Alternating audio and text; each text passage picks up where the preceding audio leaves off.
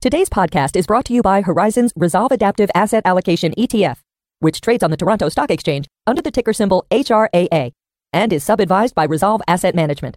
HRAA is an alternative fund whose investment objective is to seek long-term capital appreciation by investing, directly or indirectly, in major global asset classes, including, but not limited to, equity indices, fixed income indices, interest rates, commodities, and currencies. HRAA gains exposure to these asset classes by investing in derivative instruments that may include future contracts and forward agreements and securities. HRAA will take long or short positions, using up to a maximum of three times leverage in asset classes such as equity indices and fixed income asset classes, commodities, currencies, volatility indices, and other alternative asset classes.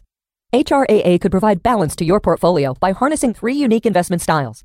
The first is an actively managed global risk parity portfolio to provide maximally diversified global exposure in optimal risk balance. The second is a proprietary systematic global macro process that attempts to profit from short-term market moves, going both long and short on more than 50 global markets. Finally, HRAA uses a dynamic tail protection overlay that attempts to profit from large moves in volatility markets. To learn more about this, please visit www.horizonsetfs.com slash HRAA to read about the ETF's investment objectives and important disclaimers about the risks associated with an investment in the ETF.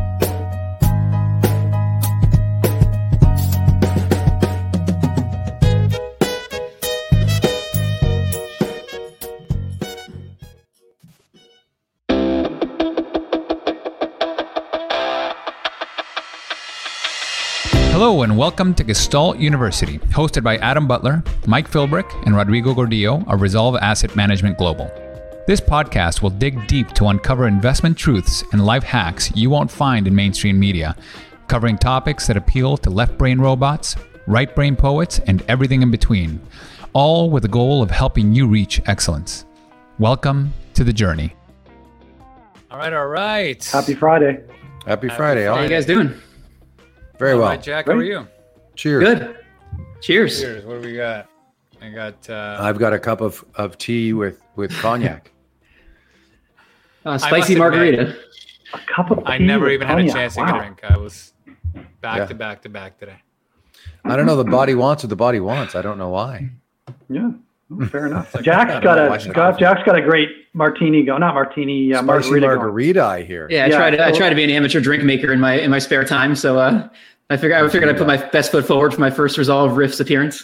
I do love a spicy good- margarita. good it's one of my favorites. Did you make it skinny with the agave syrup or did you Yes, yeah, just lime and Ah, agave. I, I hate I can't stand mix, so I, Yeah. I have to make them all fresh. It, it was weird. My wife was uh. You know, when I before I came on here, I was downstairs like juicing limes, and my wife was like, "What the hell are you doing?" I'm like, "Oh, I'm going on an investing podcast. I got to juice some Going limes to first." work. right? Non sequitur alert. Yeah. one of the pleasures of uh, of the riffs happy hour. Getting Yep. together.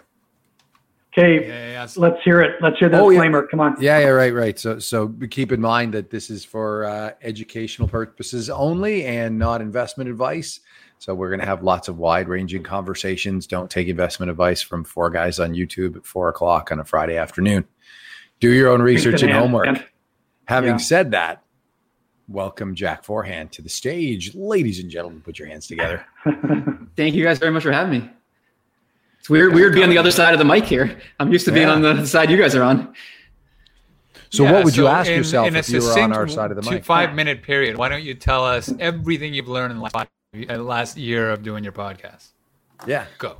You know, yeah. I mean, I've, I've learned a lot of things. Um, you know, I'm not, I'm not a natural like, I'm, I'm not a natural questioner of people. So, you know, a lot, and a, a lot of it is just the setup and what has to go on behind the scenes. And you know, there's, there's so much to doing a podcast that's more than the interview itself, like getting the right guests and figuring out the audio equipment. And we were talking before we went on, like people are just dropping out, you know, and the people can't get the setup right and they're dropping out. And so I've learned a lot about that stuff, but also just the, I guess the flow of an interview is, is something I've learned a lot about, like how to structure these things um, in, in terms of like making it so it's, it's entertaining for the person that's watching, but also informative and also, you know, maybe how much to, we, we've debated a lot in terms of like what we put in front of guests before they come on. Like, you know, we've debated with giving them basically everything we, you know, all the things we're going to ask about, or you know, having them come on without knowing much. And so I've learned a lot about that too, in terms of what maybe produces the best. Well, where did, where did you land on? I'm curious because we, we haven't exper- experimented with that.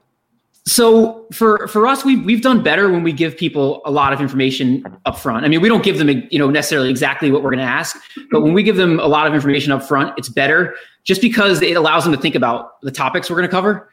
Um, and so, you know, some people we, we've had on, or you know, like we've had we've had Adam and Rod on, we've had podcast veterans on, who know what they're doing, where you don't have to do that.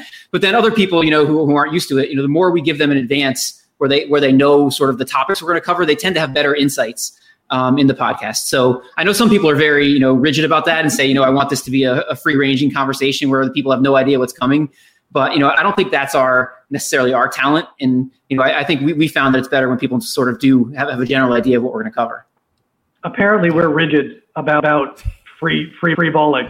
I kind of like it. I, you know, I never. Uh, I've been on like this is I think my fourth or fifth podcast I've done myself, and I've I've had the whole range of it. I've had people who basically told me nothing about what was going to happen, and then I've had people who basically said, "Here's exactly what we're going to." You know, every question to the letter we're going to ask you. Um, and, and, I don't think there's a right the, answer. I hope I mean, the title gives it away, right? With a resolve. Yeah, well, I saw that yesterday. And prepare at all. And I saw that yesterday. I'm like, oh, at least we're we're kind of in my at least we're kind of in my sweet spot. You know, it's uh. Yeah I was listening to Tim Ferriss about this the other day, and he was saying, like, you know, if, if you look at one end of the spectrum, you've got basically like James Lipton. You remember inside the actor's studio? Yeah. He essentially yeah, just yeah. reads every question to the guests. Like there is no, there's no follow ups. There's no, he does that. And at the other end, you've got like Larry King, who basically just goes in there completely blind and just asks whatever he wants. So it, it, can be done successfully, I guess, no matter what way you want to do it. I think the best one I saw was Larry Larry King interviewing Seinfeld and and you know asking him like questions that were not relevant. And Seinfeld's like, I we I was the number one TV show. I went out on top. Like when you were canceled, like when you went off the air, Larry King's asking him, and Seinfeld like, like just skewers right? King live. like, what kind of research? And he looks over his shoulder. What kind of research are you doing for this guy? Does he not know we were number one when we went? just yeah, like zero, I guess is what he did. Give him the biggest in the business. Anyway, okay. So as we get into it, Jack, why don't you tell everybody, like like uh, Rod said, in five minutes or less, maybe three minutes, um, give people a little background, who you are, w- what Validea is, all that sort of stuff, what you're doing, and uh, and then let's dive in the investing side because I think people tuned in for some of the investing uh, nerdiness rather than the podcast well, that's, that's, right in my sweet spot. Uh, yeah. yeah. you know, I feel like when a lot of investors go on podcasts, they have these great stories about how, you know, when they were a young kid, they always want to be an investor. And so they got the paper route and then, you know, they invested in their first compounder at 12 or something. And I'm like the, basically the complete opposite of that. Um, you know, I didn't care about investing at all until my senior year of college. Um, I saw a sign, I was, I went to UConn, University of Connecticut. Um, and I saw a sign on the wall that somebody was looking for an investing intern. Um, and so I responded to that. And, and that intern, that company was the Reese Group, which was the precursor to Validea. And what, what the Reese Group was doing was they were trying to hold the financial media accountable for their recommendations. So for instance, they would go, you know, read thestreet.com or go on CNBC and watch Cramer or whatever it is and say, all right, this person recommended this stock on this day. Let's track the returns one week, one month, three months, six month, one year. Let's see how they actually perform and then we can like roll it up and we can say like how does this person perform? How does the columns perform? How do the periodicals perform? The sources all of that. And so that that was the idea of the reese group which was you know this was back in the in the late 90s and so that was the tech boom. And so at that point people were just throwing money pretty much at anything that was internet related. And so we, we got some venture capital financing with the instructions basically you know we don't care about revenue we don't care about profits just get a lot of people to this website and so and so we did that, you know, using that that uh, what we called the Reese report or the GRU, I think we called the media buzz at that time, using that as our as our idea. And then obviously the end is similar to what the end was for many people um, in, that, at that time. Um, March 2000 happened, capital dried up. Um, you know, we weren't profitable, so we returned the money to investors that was left. Um, and then we shut it down. And not to make the story too long, but uh, so then I had a brief stint in the interior design industry, which uh, we don't we don't need to discuss. But uh, then um, wait, wait, beyond wait, that, I went back to the. I'm giving you an extra five minutes. okay. Well, I, I wasn't actually like determining whether the sofa matched the, the curtains or anything like that. I was uh, my uncle's like a high end interior designer here in Connecticut, and I was uh, helping him clean up his accounting and clean up his business. Um, so I, I, was not um, I was not necessarily doing what uh, what interior designers would do. But uh, after that, I, I sort of we, we, had this secondary product with with the Reese Group um, which was this thing called Guru Analysis. And so the, the idea was we would take things like books or, or papers that had a quantifiable investment strategy. So, for instance, Peter Lynch's One Up on Wall Street. We would take that and we would find the quantifiable fundamental strategy and we would implement it. Um, and so you could use that in two ways. You could either use it as like a screening tool, or you could, we created like this sentence based analysis where you could type in a ticker and it was sort of like using this quantitative methodology from One Up on Wall Street. Here is how you might analyze this particular stock. And it would, in each sentence, it would fill in the fundamental variables. Um, so, so we had this thing. And so I went back to the founder um, of the Reese Group. You know, he had had a, he, he still had this intellectual property. And so I, I went back to him and I said, well, why don't you and I just start this um, as a new thing? And, and so we did. We started as a subscription website this time that we actually charged for based around this idea of guru analysis. And back then we had eight strategies we were following. Now we have uh, we have like 22 publicly and we have a, a, bunch more behind the scenes. But that was sort of the precursor to what we do today. So that, that's the, the idea behind Validea is trying to find quantifiable investment strategies that have a long-term track record. Um, you know, we started out back then with the big names, the Warren Buffetts, the Peter Lynches. Now we focus more on maybe academic papers, Joseph Piotroski, you know, things like that. Um, but we, we try to, you know, we build models based on those, and we allow our subscribers to have access to them. So that, that might be a little long winded, but that is the uh, that's the story of Validea. I love it. Uh, we got to come back to the Piotroski score one too. Oh yeah, no, I want to I want to get yeah. into the data crunching too, but I just yeah. because you are business partners with with, with Justin, right? So how did you you guys um, connect and the nature of your um, yeah? So Justin. Justin was also uh, an intern there. Um, he was probably like the fifth person in the company, um, and I was probably the seventh or the eighth. Um, at one point, we got up to 51 um, in the, in the dot com boom, because and, and, that was mostly because of that media buzz thing I was telling you about before. That was very labor intensive to summarize all those articles. Um, but yeah, Justin and I, you know, we met back then, and we, uh, you know, we kind of went our separate ways a little bit when it shut down. But then once we got it going again, he was, you know, a logical person to bring back in. So uh, we've been working together since then. That was 2003 when we uh, got it going again, and we've been working together since. Right. Mm-hmm. Sorry, I'm just before okay. continue. It sounds my audio is audio, is, your audio is a little off. So. Yeah. So okay. Mine is. No, mine. No, no, no. Adam's no, Adam's Um. Yeah. So, so the um, at which point? So this is so you're basically a content marketing slash quantitative slash research firm, and you're pushing out that knowledge, like that education through what? Like how how often are you communicating with people and in what ways? So that's sort of a newer thing for us. Um, you know, at the beginning, we were just basically we just had this research tool, and then as we sort of progressed in the business, we realized you know using content was going to be important. Um, and so I think it was back in 2017 I started writing like a weekly article for our blog um, where I tried to share whatever it is I do know about about factor investing. And then in 2019 we started Excess Returns, which is our podcast. Um, so you know that, that was sort of the content marketing was sort of a new thing for us, but we've never, you know, we're a very small firm. We've never done any paid marketing of, you know, maybe a little bit here and there, but really never any paid marketing. So this was sort of our way to number one is it's been a good learning process, but number two, it was sort of our way to to bring people to the to the property. So let's walk through when you guys first started. You said you were at first the the um, the Peter Lynch's and the Warren Buffett's, as everybody does, of course. We all start there. Um, so how did how did that evolution go? How do you go from Warren Buffett to factor investing?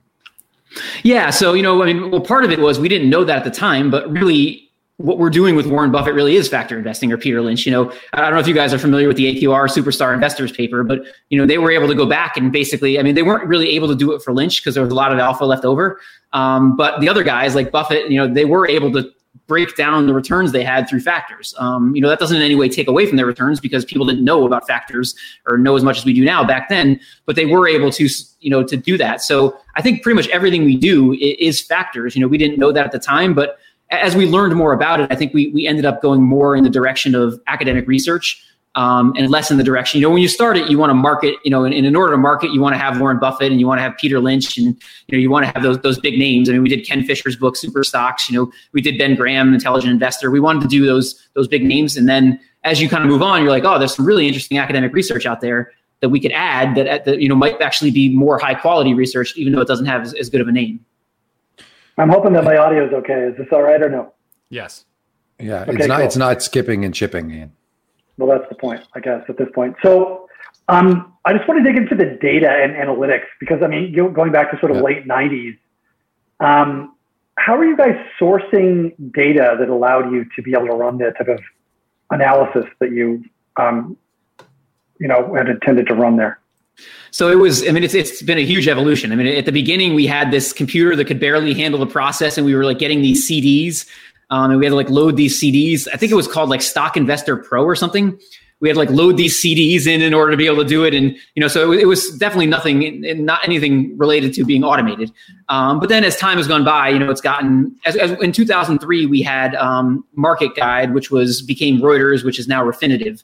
Um, so we had data from them, and we've we've basically worked with them exclusively since the beginning. They've they've changed names a bunch of times, but so by 2003 there was an automated, you know, an ability to do an automated update process. I, I remember at the beginning we had like nobody wanted to do it, but we had this job that somebody had to stay at the office till like four in the morning because the update would complete at like four in the morning, and you had to be there like loading the CDs in and stuff. And so, you know, like we, we would alternate, but eh, you had like once a week or something, you had to sit there till four o'clock in the morning. And if something went wrong, you had you were troubleshooting it at like 2 a.m. So, uh, oh my God. It wow. was a process, but obviously today it's a much more, you know, yeah, today it's a much more cloud based, uh, you know, it's, it's a smoother process than it was then.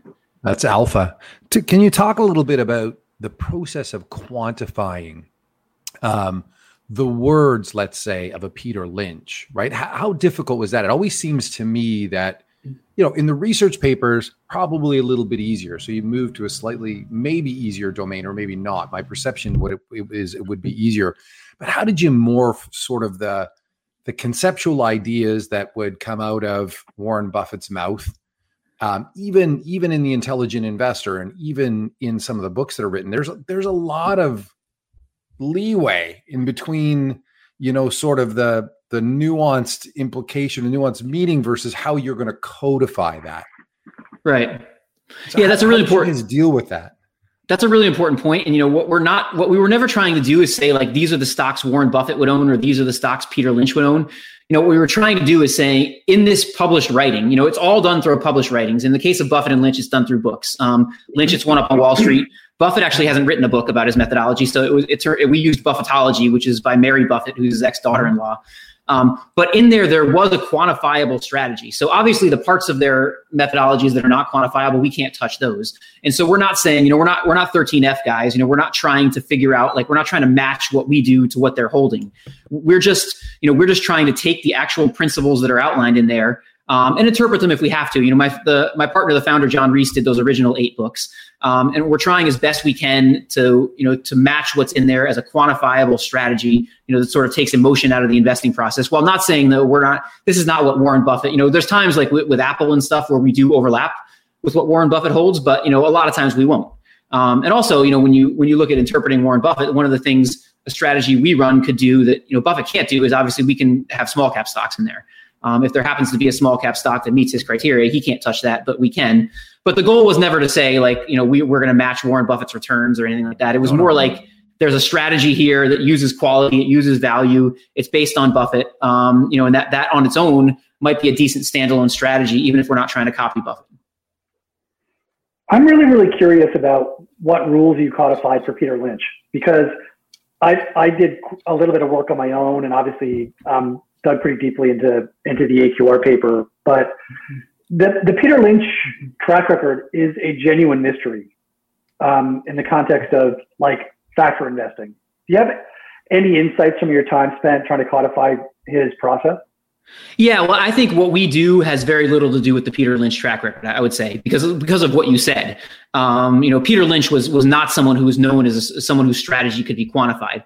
But he did in in One Up on Wall Street. He did have a quantifiable methodology. You know, for instance, he would classify companies at the beginning, either a stalwart or a fast grower or a slow grower, and then according to each one of those tracks, you would have a different. You know, the peg ratio was his primary criteria in the book, but you would have a different set of fundamental criteria that would apply. So we developed a system that said, you know, let's classify companies first and then let's apply these other tracks to them and then let's spit out to people you know what are the the highest scoring stocks according to that so but i think you're right about that i mean lynch is of everything we've quantified i mean i think lynch is probably the most difficult to do and we're probably the furthest from the actual person with lynch than we are with anything else we've done yeah and i mean it's just just simple peg sorts um, are not particularly useful right so i mean it's that's that's not a uh, that's not a, a ranking methodology that is has uh, stood the test of time for sure. So um, there's there's a genuine mystery in what Lynch was doing that I think will forever remain a mystery. Uh, yeah, I mean, I was amazed in that. I mean, in that AQR paper, they sort of had like I think a graph or something, and you know, each factor what they attributed to, and with Lynch's, like the unexplained was like the biggest by far. Um, you oh, know, pretty much everybody else, the unexplained wasn't that much, but with with Lynch, it was huge. Um, so yeah, no, we definitely could not. Um, we cannot automate Lynch but we, we thought there was a, a, strategy that made sense in there. So we did implement it. And then, you know, we sort of put them up on our website and we let people, you know, some of our strategies do better than others. And we, we sort of let people track them over time and, and see how they do. So what are the most popular strategies? Are you able to, to go to the website data and see what people are tracking most frequently? Yes, always the top performing strategy right now. Um, so it is never. What's a look back though? Three months, six months, one year. The TPRN so we'll put the long-term results on there, but you know those will move. Strategies will move up and down the long-term results over time. You know we don't say like the you know we don't feature the best performer in the past month or the past past three months or something like that. But as those change, the best performers long-term, you can see in the website data immediately as something else goes to the top, everybody searches for it. I mean, you do have the Buffetts of the world that do at least are in the top ranking, you know, or in the top ten you know, no matter what. But it is people people chase performance. They search for whatever the best performer is. So you know, right now it's it's this twin momentum strategy we're running um, because that is the the best performer. Um, but that, that, does change depending on, or the Mohanram paper as well, which is also one of the better performers. Um, but that that'll change. You know, if we get a huge run in value and va- the value ones move to the top, they'll be searching on Jim O'Shaughnessy's value composite or or something like that. So, what's the twin momentum strategy? It's a guy named uh, I'll, i am going to butcher his name. It's Dashan Huang is the way I pronounce it, but that's probably not the right pronunciation. Um, but it's a it's a paper that basically looked at combining price momentum with fundamental momentum. So you know they use a, a straight uh, 12 minus one sort for one one half of it, and then the other half of it is a seven different fundamental variables. You look in the trend in those seven fundamental variables over time, um, and that becomes a fundamental momentum component. And so you have sort of a dual sort you sort on price momentum and then you sort on fundamental momentum and then you take the best combined ranking um, and you put that in there. So you know that, that's been doing well. As, as you probably guess in the past you know with, with, what's going on in the past decade the growth slash momentum type stuff has done better. Um, and so people people are attracted to that. And, I, and also i think you know one of the challenges with momentum is people don't love price momentum because they can't explain why they're buying the stocks. At least we've found i don't know if you guys have found that as well but we have, you know, it's it's like, well, if you have to tell someone to buy a stock based on price momentum, well, why am I buying the stock? Well, you're buying it because the price went up. Well, what about the fundamentals? You know, what's is it cheap? You know, or this thing's growing, and you have to say to them, well, we don't really care about any of that. Like it's just the price went up. And so I think fundamental momentum, whether whether it enhances returns or not, people are very attracted to it in that it gives you a fundamental reason I'm buying the stock in besides just the price went up. So you think there's a stick to itness that it that the narrative there has that pure momentum doesn't? Yeah, I mean, I think I don't know if you guys have found this as well, but you know, I think over my career, the biggest lesson I've learned is the best strategy for anybody is the one that they believe in, the one they can stick with. Um, and so, from that perspective, if you if you feel better that the fundamentals are getting better along with the price momentum, then that's a better strategy for you than pure momentum, whether or not the academic research shows that or not. No, it's amazing to me how it's always, you know, people think that investing is about, well, let's find the best investment manager and give it to him or her. Um, and the reality is that people invest based on their values. Right? It's whatever they believe to be true. In Latin America, it's you know gold and real estate and a business, right? One or two businesses on the side. Um, in the U.S., it's Warren Buffett and value investing. Um, you know, you go to Europe, and there's it's a lot more acceptable to do quantitative investing. So you know, values is everything, and your values will dictate your ability to stick to a strategy. And it's really tough to. It's like a religion. So whenever I'm in front of a DFA manager, trying to change their minds is nearly impossible. If not, I don't think I've ever done it. I think I've only held. I've only been able to convert the the recently DFA converted where they finally came to a come to Jesus moment and said, "I need to look at something different." But I've never been able to catch them and convert them ever and, and, that was something I struggled with early in my career. Is you know I, I, would always say to to a client or something like that, well, you know, this is a better performing strategy than what you're doing. Why would you not want to do that? And the reality is, I've learned that you know they're not going to stick with that strategy. If you have to convince them that it's the best thing for them, they're not going to stick with it. You know, you're better off taking something that may be a little bit inferior to, at least in your own mind. If they can if they can adhere to that strategy, they're going to get way better results with it. So I've I've learned about that, you know, over, over the course of my career. What about the performance chasing? Have you guys done any analysis at all on um, how effective it is to be constantly rotating into the strategies that have the best performance at any given time? Yeah, you know, I mean, we've done a little bit. You know, we, we do. Uh, you know, I'm not a big factor timing guy, although we do have some stuff on there where we've we've tested factor timing. Um, yeah, and, and I do think when when you do factor timing. Again, if you do it properly, I mean, I think momentum has probably been shown to be the best way to be doing factor timing, at least from the from the research I've seen. So but that's not performance chasing in terms of you know that that's using the the appropriate periods to measure momentum and you know and, and doing it properly in a, in a quantitative system. That's not like going to our website like i was talking about before and being like oh this thing looks the best. Let's let's get in this thing. And you know i think in the real world that's probably what people do more often is say oh look at this this momentum strategy or these growth strategies look fantastic you know and at least if i'm right the next decade may be a little bit different than the previous decade in terms of, of how those strategies work. Yeah i'm just wondering because obviously lots of academics and and Vanguard and um, iShares, et cetera, have published research analyzing the performance of you know the top performing mutual funds or the mutual funds that had the, the highest flows over the last month or the last quarter or whatever and um, almost universally the return chasing strategies underperform the you yeah, know, no, I think that's right. As you say, a momentum component to it, right? If you are disciplined in your rotation between funds in that way. But as you say, that's typically not how people do it, right? People sort of arrive to, they, they come to, oh, I need to select funds now because, you know, some life event or they, they decided that they um, want to start investing or they are doing a portfolio review at that time and they go and search for the top performing funds and then they invest in those funds. And it's fully idiosyncratic, right?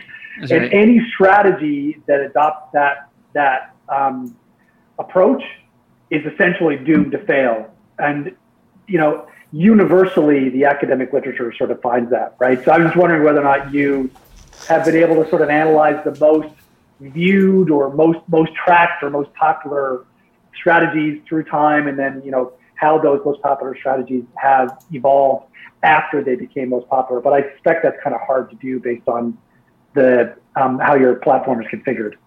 It is tough to do, but, but you're right. I mean, if you look at like the way investors invest in mutual funds, what do they love? They love three year performance. You know, what is a horrific indicator of the future? Three year performance. Um, so yeah, and I'm sure the same is true of our strategies. I'm sure people look at them and say, all right, what's doing the best over the last few years? And you know, that that's going to continue. And you know, to be honest, in, in short term periods, that can work. I mean, if you've been riding the growth strategies, um, it's it's worked, but it, unfortunately, long term, it typically does not work. Um, you know, we've been in a little bit of a weird market here where, where that type of thing has persisted. But yeah, I think you're right. I mean, I think, you know, tracking based on three years or something like that is, is typically a terrible idea.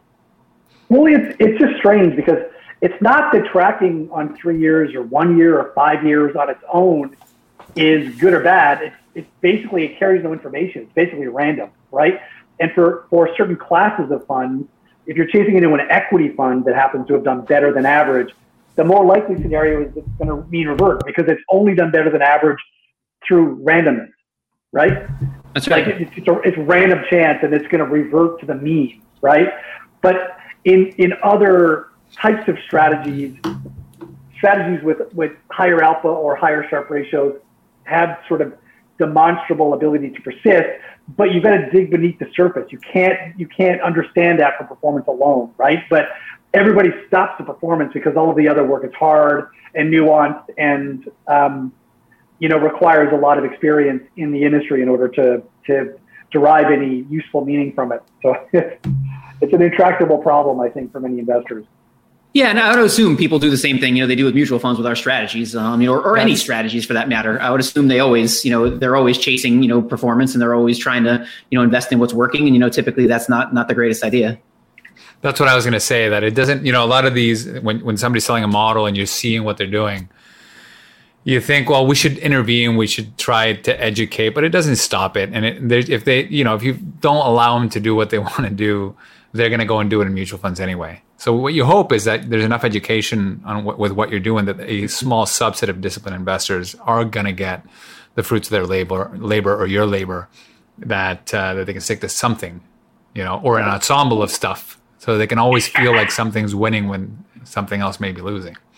Yeah, and that was two two things on that. You know, one is that that was the point of the you know doing the content for us is hopefully we could, and like you said, people probably ignore it, but hopefully we could you know through the content we could you know educate people a little bit more about you know well you don't you don't want to chase the hot strategy here. You know here, here's what happens over the long term. Here's what works over the long term.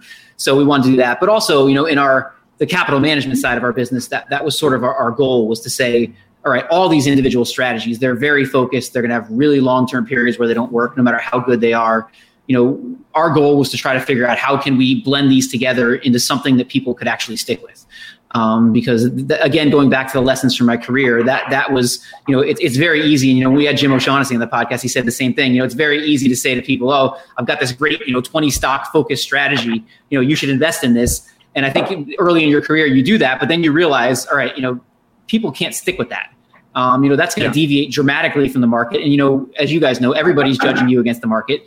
Um, and so I've learned a little bit over my career about maybe, you know, maybe being that absolutely focused or that rigid in terms of, you know, here's what's worked best. So let's stick with it, you know, might not be the best idea. So you guys uh, have the capital assets. How, how have you? How, how do you think you got all these strategies? You've been working on them for years as you construct, I imagine you haven't chosen one. You've chosen an ensemble of mm-hmm. factors and mm-hmm. strategies. Correct. How how do you think about the ensemble construction of those factors?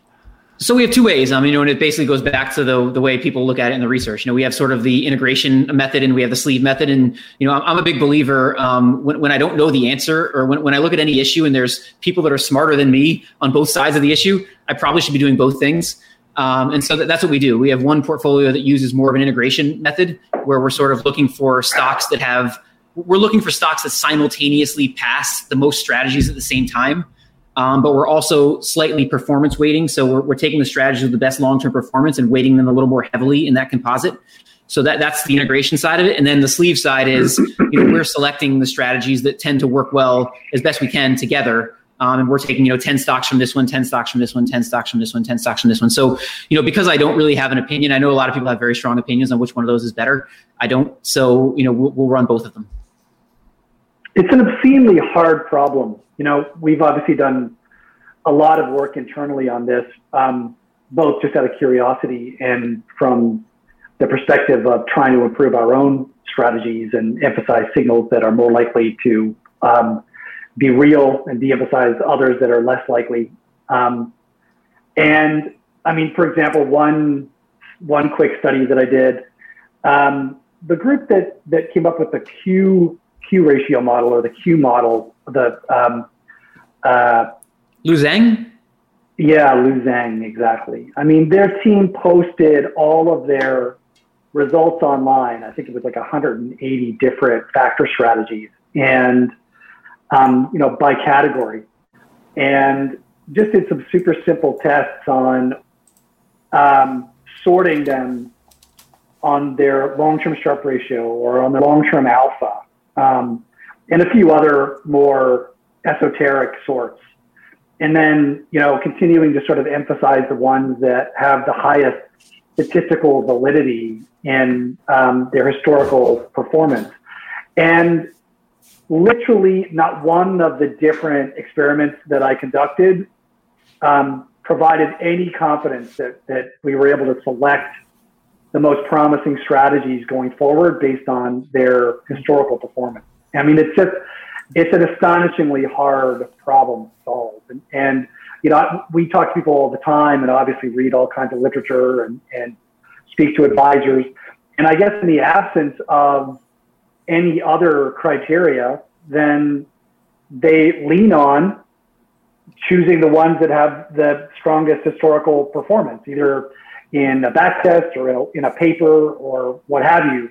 Um, I mean, sadly, it just doesn't seem like there um, is any empirical utility to that approach. But I mean, if you don't have any other alternative, then I guess, you know, it's, I guess it's like the lamppost problem, right? Like you look for it because you've got the data and you can you can do some analysis, even though that analysis is, is not useful. At least you're doing something and, and you're making your best effort.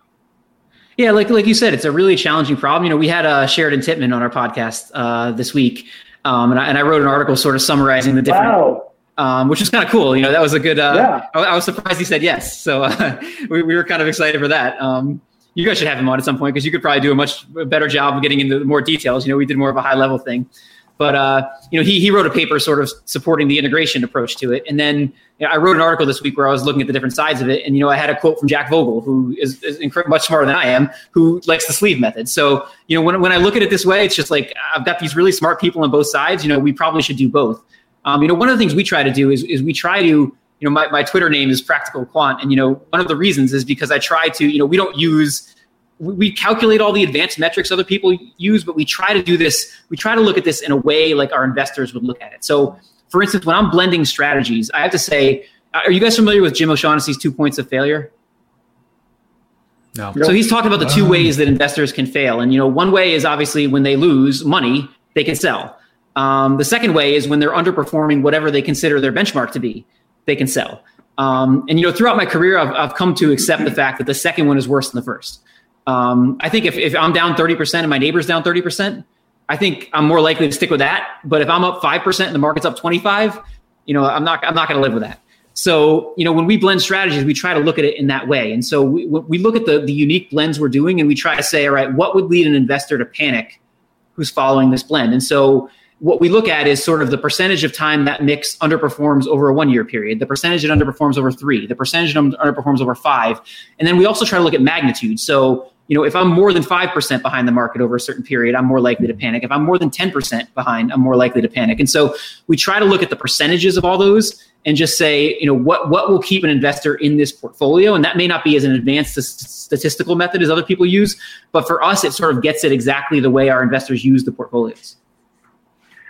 Yeah, so I'm going to put my dick hat on for a quick second because you know this is this is a bit of a this is a bit of a bug, bugaboo for me. But but go ahead. But when I, I always think it's it's useful in communicating, and I and I feel like Jack, you actually have a, a really good grasp of, of this nuance. But I think it's important when communicating about these concepts to use the the right tense, right? Because what we know is what what happened in the past, right? So when you say that these strategies do this is different than saying these strategies have done this in you know in simulation or or in the with historical performance, right? And and I guess by saying that they do it, it assumes that the historical performance does in fact indicate future performance, right? And, and I think right. what we both know is that the, the, the, the correlation between historical performance and future performance is is extremely low, right? If, if it's if it's not zero, it's, it's very close to zero, right? So, you know, we can say that this this maybe was the case historically, but we really don't know if that is at all going to be the case going forward, right? And that's true from a. I mean, there are certain things you can say, which is that by design, this strategy is going to have higher tracking error than this other strategy, right? Either it's right. concentrated or it's in it's in small caps or it's whatever, right? But but in terms of the actual performance and the risk metrics, um, I think it's really helpful to, to try and communicate in a tense that allows people to connect the dots between, yeah, this is what happened in the past, but we probably shouldn't have high conviction that we're going to see the same kind of quality of profile going forward. Is that fair? That's right. And I think that's, you know, what we try, and I probably use the wrong tense when I answered the question, but, you know, what we try to impart to people is that you know we don't know for sure that any of this is going to work. Um, you know, I mean, you, you could say the value factor has worked historically, but no one is going to say sit here and say with 100 percent certainty it's going to work in the future. You know, we don't know for sure, and so what we try to do is, you know, I'm a big base rate guy, and so we try to look at the past and say what can we learn from the past in terms of how we can blend these strategies together? And you know we also have to apply some degree of intuition to that because mm-hmm. for instance if you looked in the past 10 years and said all right you know what's the optimal blend of strategies? Well it's a growth strategy coupled with a momentum strategy couple you know it's it's not it's not indicative of the long term. And so we try to mm-hmm. also take a look and say when we're making these blends you know well we should have value in there. You know we should have momentum in there I mean, it only makes sense to have strategies that have proven themselves to be uncorrelated. But you're right. I mean, you can't sit here and say the past is going to repeat itself because we, we have no idea if the past is going to repeat itself. What, what we try to do is use it to inform people as best we can. And we also try to do that on the negative side. You know, one of the things we implemented a while back is, you know, we, we were frustrated with clients like seeing sort of the bad side of these strategies and then panicking and selling them. And so we implemented this document we would give clients, which was basically like, here are the all the horrible, awful things that'll be happening to you over the course of your time having us manage your money. You know, here are the losses that have occurred in the market. Here are the worst periods of underperformance these strategies have ever seen I in their lives. that. Like Does- we want to because the goal here is not to yeah, the goal is not try to, to try to sell people on how great these are. The goal is to get people to stick with them because if they can't stick with them, they're useless. And so, you know, Yeah. that we've tried to do that as much as we can to try to identify here, like you said, here are all the bad things that come with this. You know, we don't know for sure what's going to happen, mm-hmm. but we're trying our best to, you know, practically think about how we can use the past maybe to predict the future. I don't know if that makes any sense. Well, you, look, we have to make an effort, right? Investors are going to do, they're going to try to search for patterns. They're going to try to do things of what y- advice you give to them, right? So the ensemble approach that you were talking about makes sense. These have underpinnings from either a risk perspective or a behavioral perspective that likely to work long term. You know, we intuit that these weightings make sense, but we're not 100% sure. And by the way, the most important thing is you can invest in the shittiest strategy on the planet. As long as you stick to it, you'll probably do okay. And I'm going to walk you through what shitty means and how mm-hmm. This is what happened in X year, a 35% drawdown. And it took X amount of time to recover. I used to do that. I used to send out a good welcome to the club. Thank you for buying the fund. Now, the first emails are going to be about the worst thing that, that you are going to feel in the next 10 years it. And every time they, that would happen, they come back to us. I'd be like, point to exhibit A. You remember that email? This shouldn't have been a surprise to you, right? and it keeps them, it keeps them solid and it keeps them grounded for sure. I, I really, really enjoy that strategy. And I think that, you know, when we're dealing with the markets, there's a lot of we don't know what's going to happen in the future, but we have to use our intuition. We have to make our best guess with the best data that we have, and I think you guys are making a good effort on doing all of that for sure. Agreed. And you know, I'm also, I mean, I'm someone who endorses indexing for most people. Although I'm not, you know, I'm necessarily a believer, particularly where we are right now with the index valuation. I'm not necessarily a believer that's the the optimal strategy. But I think when you live in a world where everybody judges everything else against the index, I mean, behaviorally, the index is probably better for a lot of people. You know, even even if I think there's a value premium or momentum works, you know, if, if I'm going to be judging myself over short term periods against that index, you know, it's better for a lot of people just to buy the index. So we, we ultimately tell a lot of people that's that's probably what you should do because again, if you can't stick with the types of things we're doing, it is worse than the index. I mean, it's it's 100% clear that if you're going to bail out at the worst times, you know, if, if you're going to sit there through, and you know, the, the worst times, sometimes people think, oh, you know, I'm going to have a bad year, I'm going to have a bad three years. I mean, look at just what happened with what happened with value. I mean, value just had a very, very long period where it did not work. Um, and if you can't, and and Oh, it started working? strategies- Oh, a little When did bit. that happen? Um, you know, we had. A, I Oh, don't yeah. know. You know, I wrote an article about this because there was sort of this once- this narrative that value is back. You know, after March of 2000, uh, March of 2020. But the reality is, when you sort of look behind look behind the scenes at the factors, you know, it really was more of a low quality small cap rally than it was a value rally. When you strip those out, there wasn't like that much going on with value, but in the value indexes, you certainly got, you know, especially the small cap value indexes, you certainly got a huge bounce back. Um, so yeah, no, I don't think, and now we're kind of back the other way. So I don't think value is working again, but it, it's just indicative of the, the type of thing. If you're going to follow a factor like value, you've got to be able to sit through because, you know, if you look through history with value, you know, look, even looking back to 2000, I mean, there's been these, a lot of times the, the big returns can come in these really short periods. Um, and if you can't sit through the horrible periods to get the short periods, then it's, it's no good to you. I think I think you really hit on a point that bears emphasizing and repeating in as many different ways as we can. And that is that if you're going to pursue any kind of objective that leaves you different than your friends, then that's really, really hard. Regardless of the out long-term outcome is better. So that like the- investing in an index, as you mentioned, is a premium quality investment process, not because it leads to any kind of outperformance or underperformance, but by definition, you are with your herd the whole way through, through the elation and through the pain. You have all of the company.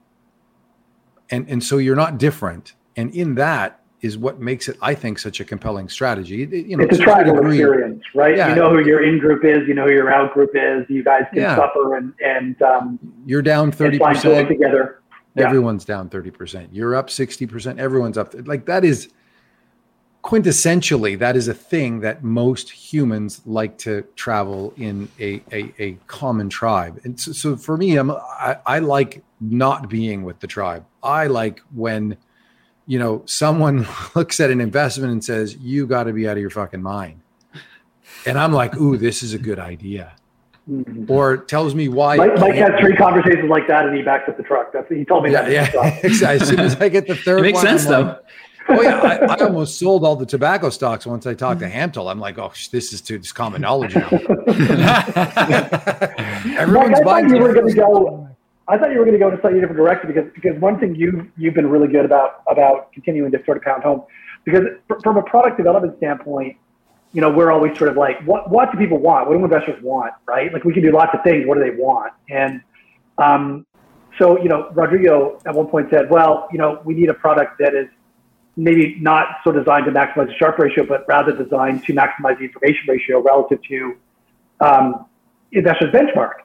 And then Mike raised a really amazing point, which is what exactly is their benchmark? Because right now their benchmark is the S&P 500 because it's done so well over the last 10 years. But if you'd ask people what their benchmark is in 2008, after the S&P had underperformed every other global market for, you know, a decade, then they would have had a very different perspective on what they're focused on, right? So, so people's benchmark changes over time. Sometimes they're yeah. focused on yeah, on um, small caps. Sometimes they're focused on value stocks. Sometimes they're focused on growth. Sometimes, you know, like it, it's very hard to sort I think of say. This is, a, this is an extension of the same problem, Adam. Right? So, so the first thing is, oh yeah, if you can define what your benchmark is and who your tribe is, then the next thing you have to realize is that's going to change. Right. So from 2000 to 2014 and, and 2000, 2008, when the S&P had no returns and emerging markets went up, I don't know, 10X. I mean, I remember BRICs, I remember potash and, and all of the, the fertilizer stocks being, you know, very, very popular uh, across North America. And uh, Amazon did nothing for three years. No one talked about Amazon being anything except a shit technology. Well, it didn't do nothing. It had a ninety percent drawdown. Correct. Yeah, precisely.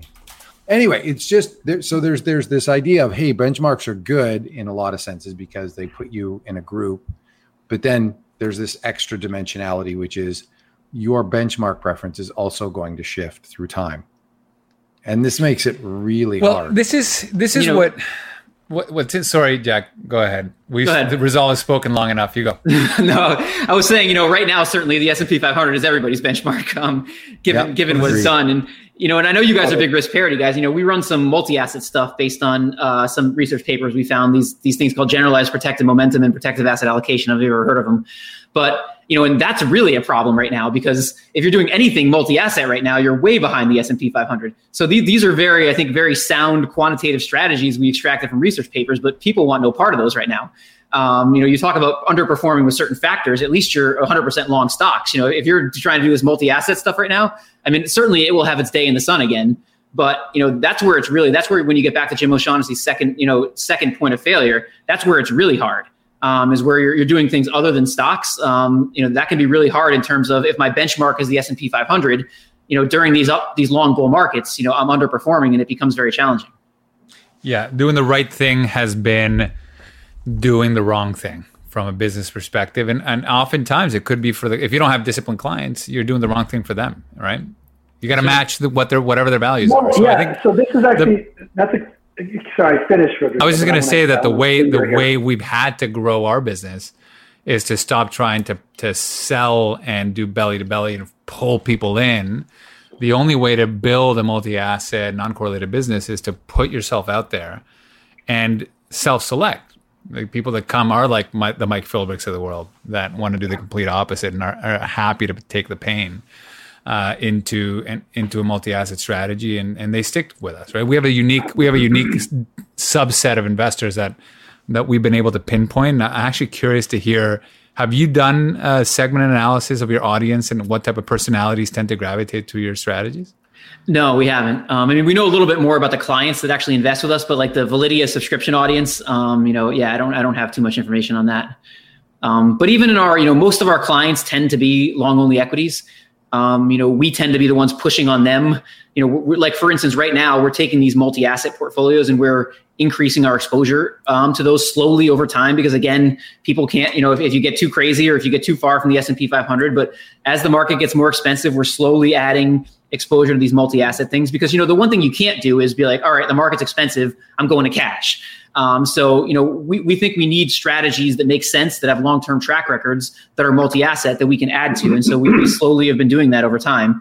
Um, but yeah, most of our investors are long only investors. Um, you know that that might change a little bit if you you know you get a protracted bear market or something. People are going to have you know I know we, we went through 2008, so I know people have very different opinions at the bottom of 2008 than they do now. But for right now, you know people people certainly love long stocks.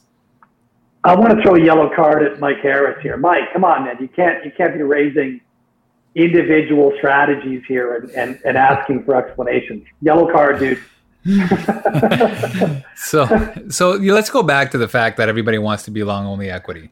I found that in my career in North America as well.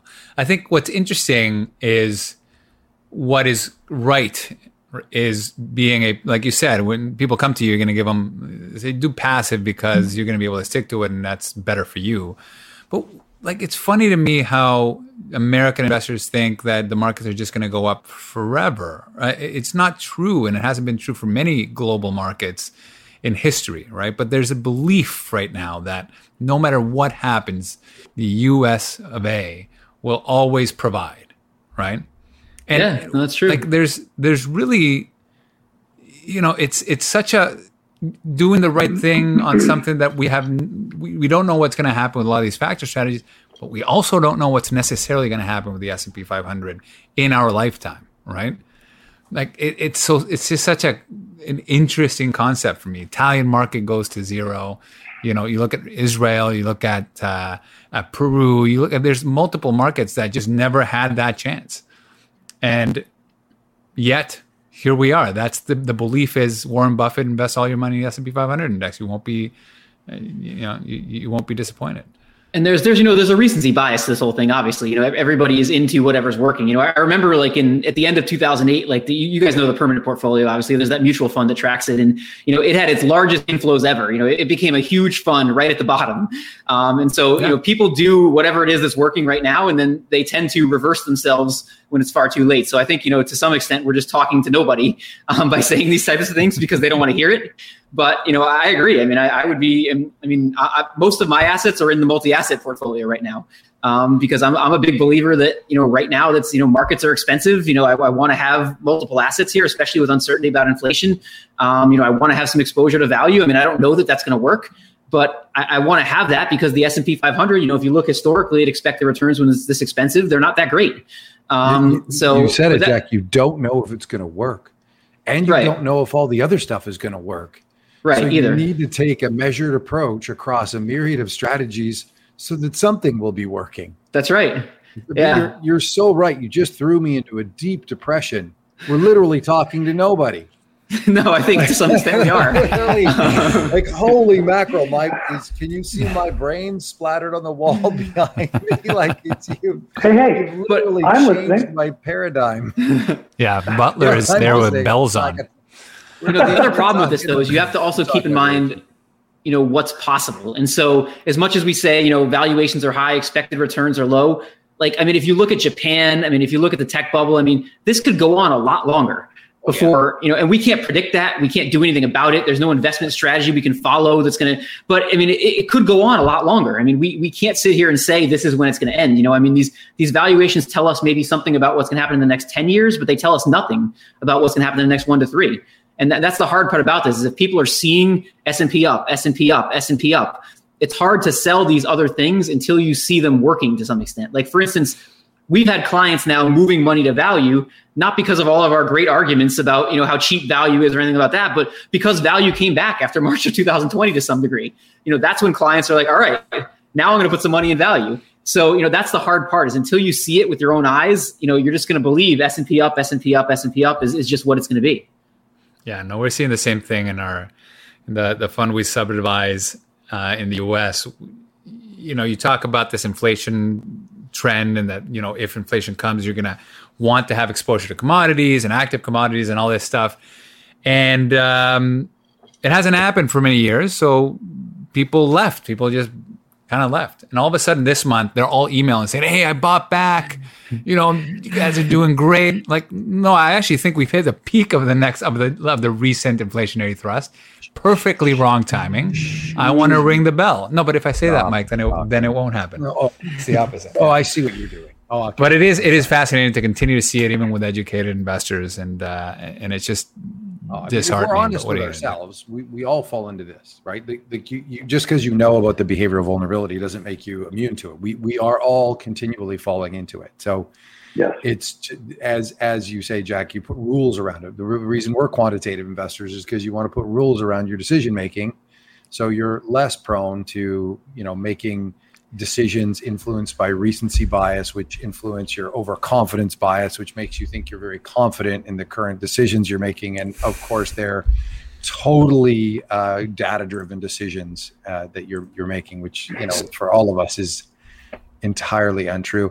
I do want to ask you uh, one thing. So we're, we're sort of November of 2021, and you know, so we're getting close to the end of the year. So Jack, what's sort of the most surprising thing that you've learned this year? What was was there any aha moments for you? You've been at this for sort of the better part of 20 years and really kind of researching gurus and factor strategies and and all kinds of ways to slice and dice this. Did you have any moments this year where you're like, damn, that that either particularly resonated really well with me or that's really new, novel, neat, and I hadn't considered that? Because you've been scouring sort of the, the landscape for 20 years. Was there any aha moments for you this year? There's yeah, there were a ton. Um, you know, well, first of all, not not related to our own strategies. There was that someone took eight thousand dollars and turned it into five point six billion with Shiba Inu. Um, that was a, that was probably number one. Although they probably couldn't sell it for that. That was uh, that was certainly a little shocking for me. Um, but yeah, I mean, I, I think it would go back to like uh, you know the the stuff Corey Hoffstein has covered in, in his in his piece. Um, you know, the idea of the the impact of option dealers and the impact of a lot of things that ne- don't necessarily have to do with the fundamentals of a company. Um, you know, I've always been this guy that, that reads the Ben Graham quote all the time about the voting machine and the weighing machine, and that the weighing machine, you know, in the long term will win out. But you know, what I think I've learned is that the voting machine, the market is really always a voting machine. It's just a voting machine that tends to care about fundamentals eventually.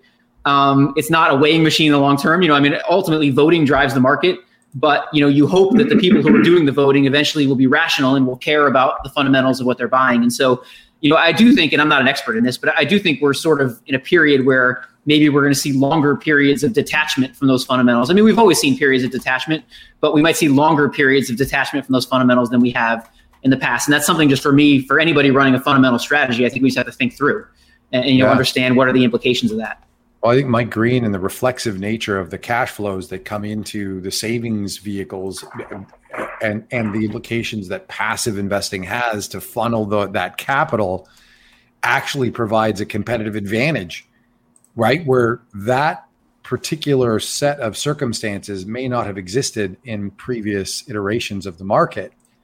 And so it's ever changing th- this whole game. And maybe it's not a weighing machine anymore.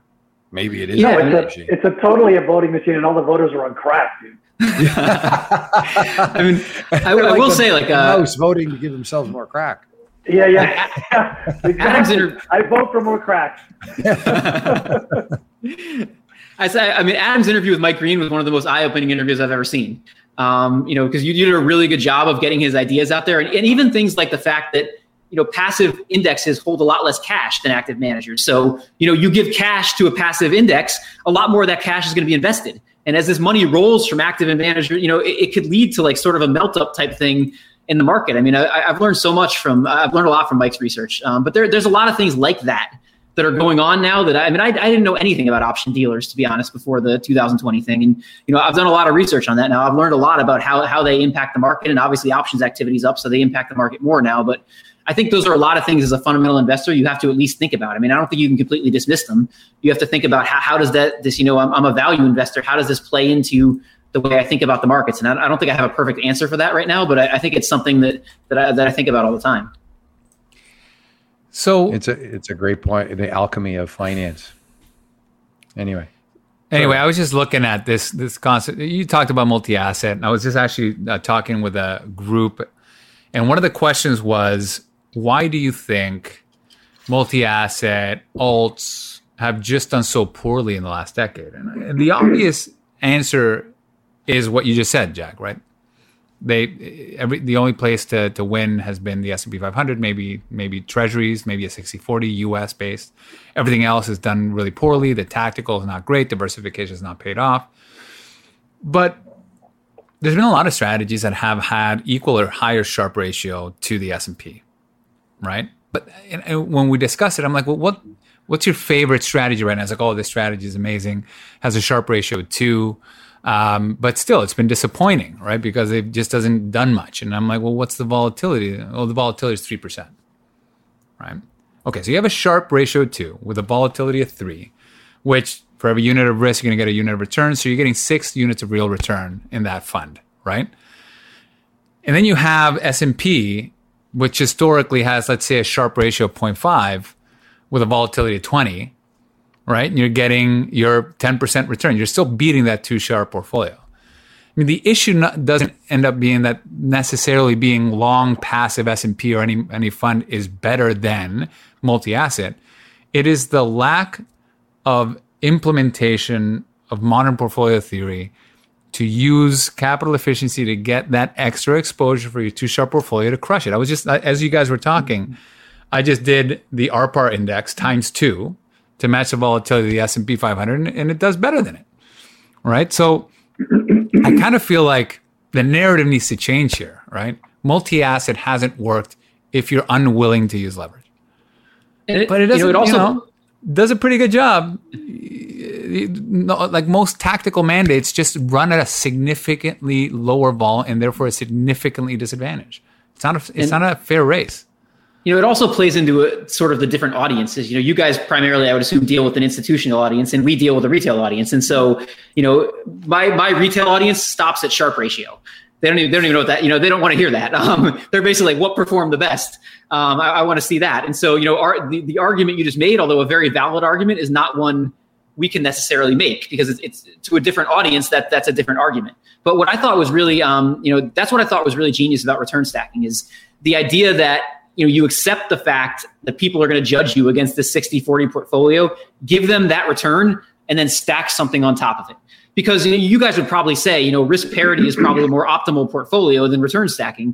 But you have to you have to accept the fact that people are judging you against this 60-40 portfolio and that's better than the alternative. So you know the return stacking i think was i thought was a really interesting idea. You know it's something i hadn't thought of and you know i, I enjoyed interviewing you about it on the podcast but I, you know it's to me that's a really cool idea because it accepts the fact the behavioral aspects of the way people actually work in the real world yeah, it took us 10 years of banging our head against the bearing wall. So we, we don't learn fast. no, I don't either. Don't worry. That's it. I don't have any. And look at me still raging, raging against it, right? I'm still pissed off. And sometimes we don't learn at all. So just, that's right. I'm in, believe me, I'm in the same camp with you. no, but it was funny talking to them because they're like, well, look, we're thinking about a Hadman sleeve that has, uh, you know, like sovereign bond like volatility. So we want a strategy that can have that type of risk profile. Another strategy that has a corporate bond volatility profile. Another one has like equity like volatility. But what, what do you recommend? And I'm like, the same strategy, lever to different volatilities. In fact, we lived through this, right? As you as you see different, we run like a 30 to 25 vol strategy and a six vol strategy. And I literally got like congratulations on that six vol strategy how well you guys managed the, the 2020 crash. That's amazing. You guys must be really proud. And then the guys that were looking at the 25 vol strategy saying oof what's wrong with you guys? You guys got absolutely hammered right? It's the same thing but at different levels of risk. It, like the best thing fits in any risk bucket you want. You just have to kind of scale it. But anyway and, well, um, you guys can probably that was, you know, but that was like an institutional, an institutional conversation that was like eye opening for them. Which is, and you talk about retail. This is at the institutional level, man. It's everywhere. Yeah. And you know, you guys can probably help me figure out how to explain it to retail because I've, I've just been trying to explain NTSX, you know, to retail, like the way it works, like levering a 60-40 portfolio. And it's, you know, it's complicated. Um, you know, people don't necessarily understand how it works. And, you know, the, as soon as the word leverage is introduced, risk gets, you know, matched with it right away. Um, and so like it, trying to explain that is, is challenging. Um, although I think that well, the concept is a really good stacking. concept. Yeah, the return stacking Yeah. that language seems to have, is helping us a lot for sure. The idea That was really that was a really smart term. right, to you come up have you know. what- whatever return you have on under one thing, we're going to try to stack returns on top. That is that mm-hmm. starts the conversation, opens things up a little bit more. So start with that, start playing with it. But I think it's also still tough. It's also important to keep in mind when an institution asks a question like that, it, it comes back to just like absolute power, money flow corrupts asset returns absolutely. If you get massive money flows into an asset class that are persistent over time, they drive that asset class price up. And where the money flows are coming from, that asset price goes down. And when you get flows coming out of emerging markets and coming out of commodities persistently for 10 years and flowing to one asset class, US stocks and US bonds. Five stocks, dude. Fi- yeah, five stocks. That's right. that. right. I mean that that's the answer. What why why we've seen it. We've seen it in so many different manifestations in different ways. You see either an avalanche of money coming into a space or leaving a space. And that has cataclysmic effects. And sometimes it's for a reason. Money goes where it's treated well. And as we if we are in the midst of a of a commodity impulse again, well, money seeks for the best rate on its discounted cash flow rate. So, of course, it's going to start looking at areas where cash flows from oil and gas are maybe going to be robust, more robust than they were in industrials or some other um, company that is a user of that input and will feel that in their margins. Right. And those macroeconomic regime shifts have implications for asset prices. And that's why you know, we went from Exxon being the largest company within the S&P 500 in 2007 and 8 to now it being I don't know what even is it now, Google or Microsoft or one of those. Microsoft, I think. Is- isn't Tesla like I could ninety be eight wrong. percent of the S and P right now? anyway, yeah. But but I mean that's that's I, the great thing about a market cap weighted index is it's momentum based. So I want to you- get Mike revved up. I want to get Mike revved up, Mike, because you were talking about you were talking about uh, um, understandability, right, and how retail doesn't understand NTSX and they don't understand the leverage and this and that. Mike, how much does retail understand? You know, or how much how much do most investors? Never mind retail, but how much do most investors, including many institutional allocators, really understand about the nuts and bolts of what's going on in the in the portfolio? Right, like. I feel there's, there's this Yeah. emphasis on understandability. How how relevant is that in your opinion? I think it's totally irrelevant, right? So do do I do I understand how the toilet works? And d- because I don't understand how the toilet works, do I go and have a poop outside? No, I, I use the toilet. Right? I mean, come on. So so and then and then the way in which people fool themselves into thinking as though they understand. If I hear another investor say, I invest in blue chip companies, I'm going to throw up. Like, as though you could understand the Like GE and of Bank of America. Coca-Cola. Yeah, or, or Coca Cola. Please explain to me the simple company like Coca-Cola, but explain to me the derivatives book of Deutsche Bank, please, by all means. It's a conservative bank or any bank with their offshore uh, uh, entities, their offshore profits, how they onshore those profits to avoid taxes in a legal manner. Like it's insane for anyone to talk about a banking institution as though this this thing is a non-levered, safe dividend type investment. Ridiculous. Coca-Cola. What are the inputs for Coca-Cola? Well, you got sugar, you got carbonated water, you got transportation, you got bottling contracts. Is it supposed to be a simple company? Are you kidding me? It also You doesn't just sell Coca Cola. Like it's just Yeah, you can't contemplate the multidimensionality of all the inputs and think that you I buy blue chip stocks. Like honestly, please stop. can we all stop? I think Yeah, there was but- a time, right, when we, we, we could we could sort of rely a little bit more on a company earning its margin from its operations, right? But I think we're very far away from that, where now the vast majority of profits for so many companies in so many sectors, all of the margin is earned on the financialization side, right? If you look at sort of car companies or like so many manufacturers, you know, I've got a very good friend who operates in the in the airline industry, and his he, he generates all of his margin from allowing airlines to move their inventory off balance sheet and be able to, to, to declare some sort of financing rate on the on that inventory. They'll book those as earnings only to then move it back onto their balance sheet for the major- for the rest of the quarter, right? So like basically the whole operation is vendor financing. Like in in a financialized economy, operations for most companies are almost irrelevant, right? And what happens under the surface is that you, you earn money on spreads on, on financing. And so, anyway, we've never been further away from being able to understand the true operational, um, like operating leverage of companies than we are, I think, in the current environment. And I think that complicates matters even more for investors who are trying to think about things from a fundamental perspective which is why momentum is so momentum and trend are so interesting, right? Because there's a component in every live trading asset class in the world that has to do with the zeitgeist of uh, of the world, right?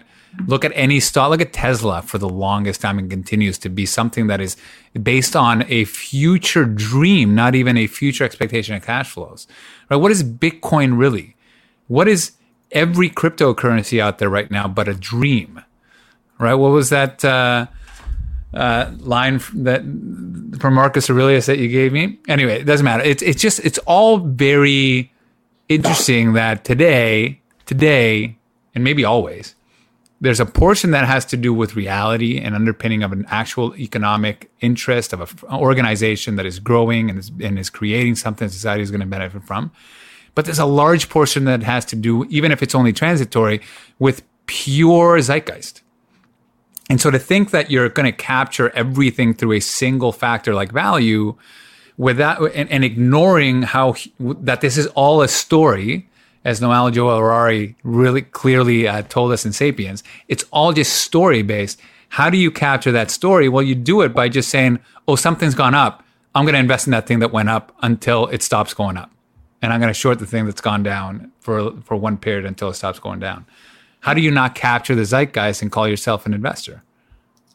It's one of the reasons we use momentum, but also, you know, I, I use this with clients all the time. This whole, this whole idea that price is truth. Um, and so, irrespective of whether we're right about value or right about this other stuff, I mean, momentum is something that's just going to invest in whatever it is that's going up. And so, in this type of world we live in, I mean, I think momentum makes you know a ton of sense. Like it, sh- it should be part of of these processes because you know a lot of stuff for me, you know, and you guys are smarter than I am, but a lot of stuff's been going on that I just don't totally follow. Like I, I remember, you know, you brought up Tesla. Um, Squeeze Metrics had a post recently where he was talking about how this could end with Tesla being 25% of the S&P 500. And like, that's so beyond what I can even conceptualize that I have to take a step back and think, I mean, I don't know if that's possible or not, but like, if that's a possible version of this world, like, what are we going to look like? What is value going to look like? I mean, I have, to, I have to think through all those things because it's, I mean, you guys probably have an opinion on that, but you know, that's just a very different world than I thought was possible before, you know, this whole, the coronavirus, you know, crisis. Well, Cliff and the value posse, you know, lived through that, right? You could talk to um, the guys at GMO, for example, like a, the, the value guys lived through that from 97 to 2000, right? And that was, that was almost a lightweight version of what we may see in this cycle, given the amount of financialization and gamification, et cetera, that is, that is um, embedded in the system right now. So, I mean, we could see just the most catastrophic drawdown for value strategies um, in history well worse than what they happened what happened in 2000 before this is true that's not my base case but like you say jack in the current market environment you need to be prepared for a lot more outlier outcomes than i think most people are are prepared for. Well, yeah that's right. Jack, I mean, that, jack you said it well too with, with japan right? Japan was a two two to three x over valuation on the nasdaq. It was what 100 cape or something at the top right? Yeah yeah. Yeah. It, it, it, was it was significantly more overvalued than we got to in the tech. But so, by the way, that doesn't mean that that's the limit. That's not the limit. Yeah. No, no, right, that's exactly. just another limit that happened. Well, we can get we can double that too. What makes you think that that's the, uh, you know, that's the ceiling? well, just imagine the PE of Tesla get twenty five percent of the index, like right. to your point, though, I mean that's exercise you know, it's terrible. If, if that if that's the world we see, it's obviously terrible for value. But also, what's it like for the index investors once tw- Tesla becomes twenty five percent of the index? Like, what do their future returns look like? I mean, they can't be very good. I wouldn't assume, right? Yep. Well, it all depends, right? Like a lot of this, what's interesting about what you mentioned, Adam, on the gamification of things is that the gamification has led to real outcomes for companies and their ability to, to survive and thrive, right? I think absolutely um, the GM GME was able to, or like GameStop was able to pay off debt, was able to buy back stock, pay off debt, survive, and start like thriving again, right? Based on yep. what? Some dudes on in a computer that really liked it and yep. decided to gamify the thing. Like there are real impacts to the zeitgeist, whatever that is. And I think Tesla has been able to accomplish and create real things based on an audience, a zeitgeist, a, a, a belief system, a religion, whatever you want to call it. so capturing the, the answer is of the shareholders. capturing the imagination and then and then coming up with real shit that they wouldn't have been able to do if they didn't have the money behind it that was that came from stock issuances, borrow, and the like from this movement, right? So I don't I don't know if the answer is Tesla is clearly a zero. Clearly, it's not a zero, and I don't know if Tesla doesn't discover, I don't know, cold fusion all of a sudden, and and it and everything catches up because of this. so it's it's a it's it's a bit of a brave new world, and again, emphasizing emphasizing yeah. how momentum you can you need your value because there's we got to be grounded to some sort of reality, but you also need your growth and you need your momentum because you that just follows a thing that the price and the truth of price is telling us, right? So, so I, I want to just caveat the whole momentum thing because I've been a lo- I love momentum. I have been a momentum guy for years, and you get punched in the dick repeatedly for years as yes. like it's just you get dick punched for fucking years following momentum as one area crests and the other area falls and then no, but, fight and but you, you have momentum, get, you have trend. It's just like someone speedballing you, like speedbagging you. You are just, it's horrible. So I mean, I know it's like this. Oh, it's so good. I mm-hmm. trust me. It is you need you, but this is strategy. This is where value, like this is where ensembles come in. All right, sure, it, it, it's about the blind spots. It, clearly, there's value in value. You need to identify true companies making real things that are undervalued by the market. Hundred percent, you need to do that. And some portion of the population is paying attention to those things. Some portion of the population doesn't give a fuck about those things. Yep. And that is also truth in a different way. And you need to capture that in a different way, right? Put them up together, obviously, is magic, the rebalancing premium and all that. But it's just an explanation as to why these other things that shouldn't exist exist because people don't want to believe that that it's all storytelling in different ways, right? And you need well, to capture I, the different parts I, of the story. I mean, it, it is it is really a stretch for a lot of people. I, I believe that it's storytelling. Even fundamental analysis is storytelling. It's storytelling. It's a it's a broadly adopted way in which everyone has a lens that views the world, which then dictates how cash flows are situated, which then dictates how assets move.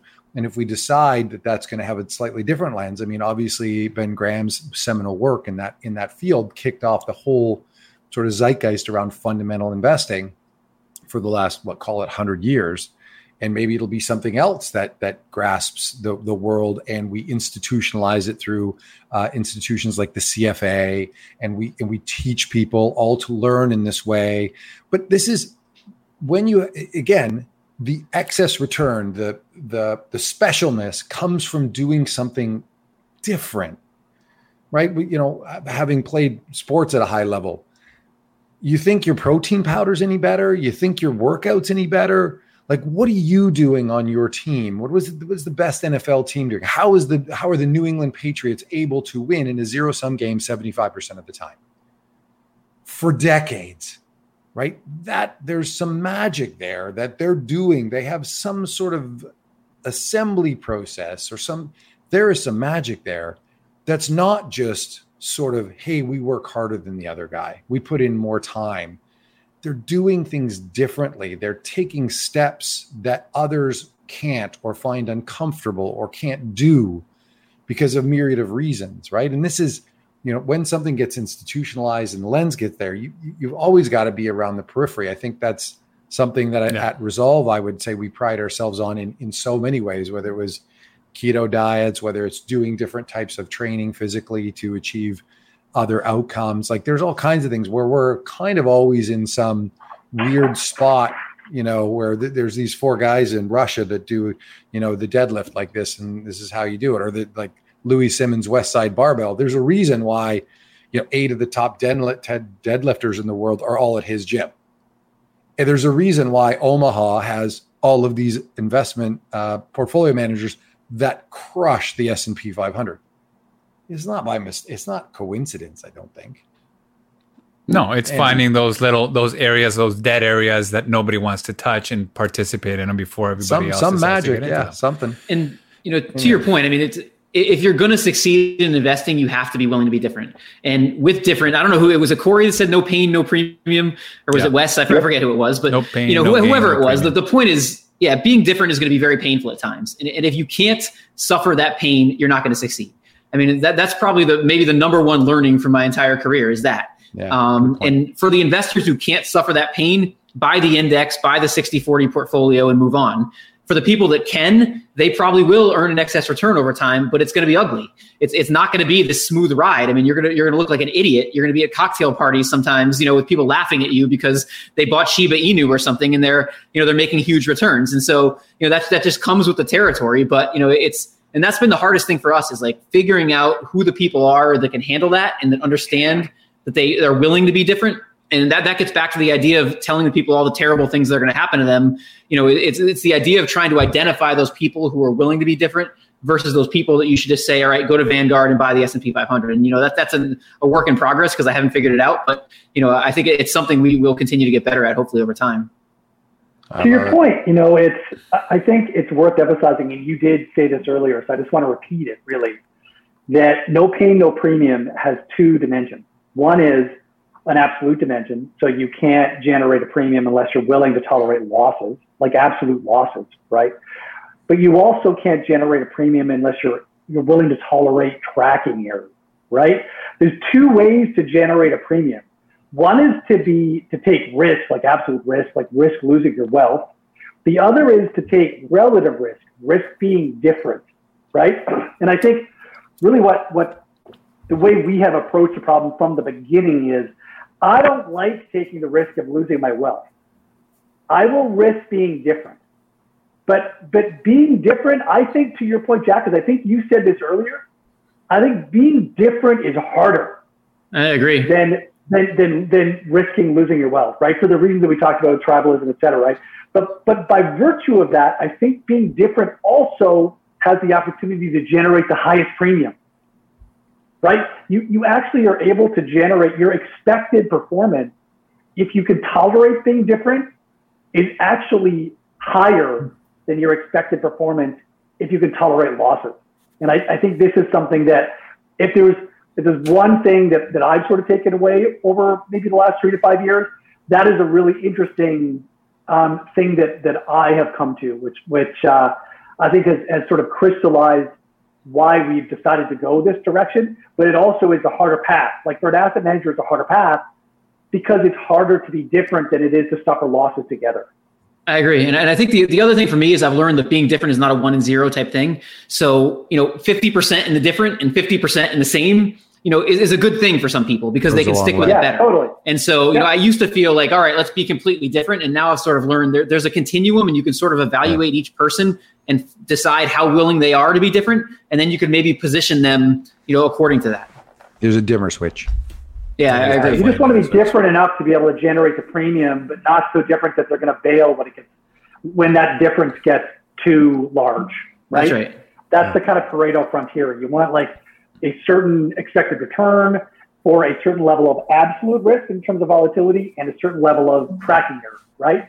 And you're trying to sort of optimize on that frontier, which is a moving target too for most people, right? Depending on how they feel, what benchmark they're tracking, et cetera, right? So this is a hard problem, but I agree. The dimmer switch. Speaking of not all you know, nothing is. Speaking of doing different things and going against the grain, and um, you know what I've been working on is um, is diving, is doing free diving, and the different techniques that exist in order to be able to hold your breath and and what you can do to improve those things looking at videos you know reading books on on the whole topic and one thing that was very interesting is one of the best divers out there says look this is the best technique uh, to actually physically learn to hold your breath longer and it's go out there every day and hold your breath for four minutes. And look, I've done it. The way it works is in three phases. The first phase is you feel pretty good. The second phase is you start feeling really shitty and that you, you kind of want to give up a little bit. And the third phase, which is is equally long as the second and first phase, is when you start actually gasping for air and you're convulsing and you can you can actually hold on to that for an equal amount of time. So I was able to do that uh, up to four minute hold, which I never thought in a million years I could do. Right now, what he says is to get the best at this, do that every day, three to four times. After the first time I did it, I was supposed to do a second round. I did two minutes. Like I did not want to be in that level of pain. And so I was watching a video of this this top guy in the world, and he's like, "Here's the technique. This is the best thing, but the thing that's actually going to get you to freed up for the rest of your life and get you prepped and get you good enough is to do two minute holds, do five rounds of two minute holds three times a week, and never go to the limit because it's so psychologically painful that you are simply going to give up on on doing it, and you're going to give up on the sport." So that which, dimmer which, switch approach apply. It's just which, so like it's so painful you, know you can't do it. Rod, this is where the funny thing is you, you're absolutely right. By the way, right? What can you? What's the what's the dose that is the effective dose to get you to the place? It's interesting though when you coalesce with others who are doing said thing, you will do the four minutes because everybody else is. So you just got to go find sure. the freaks.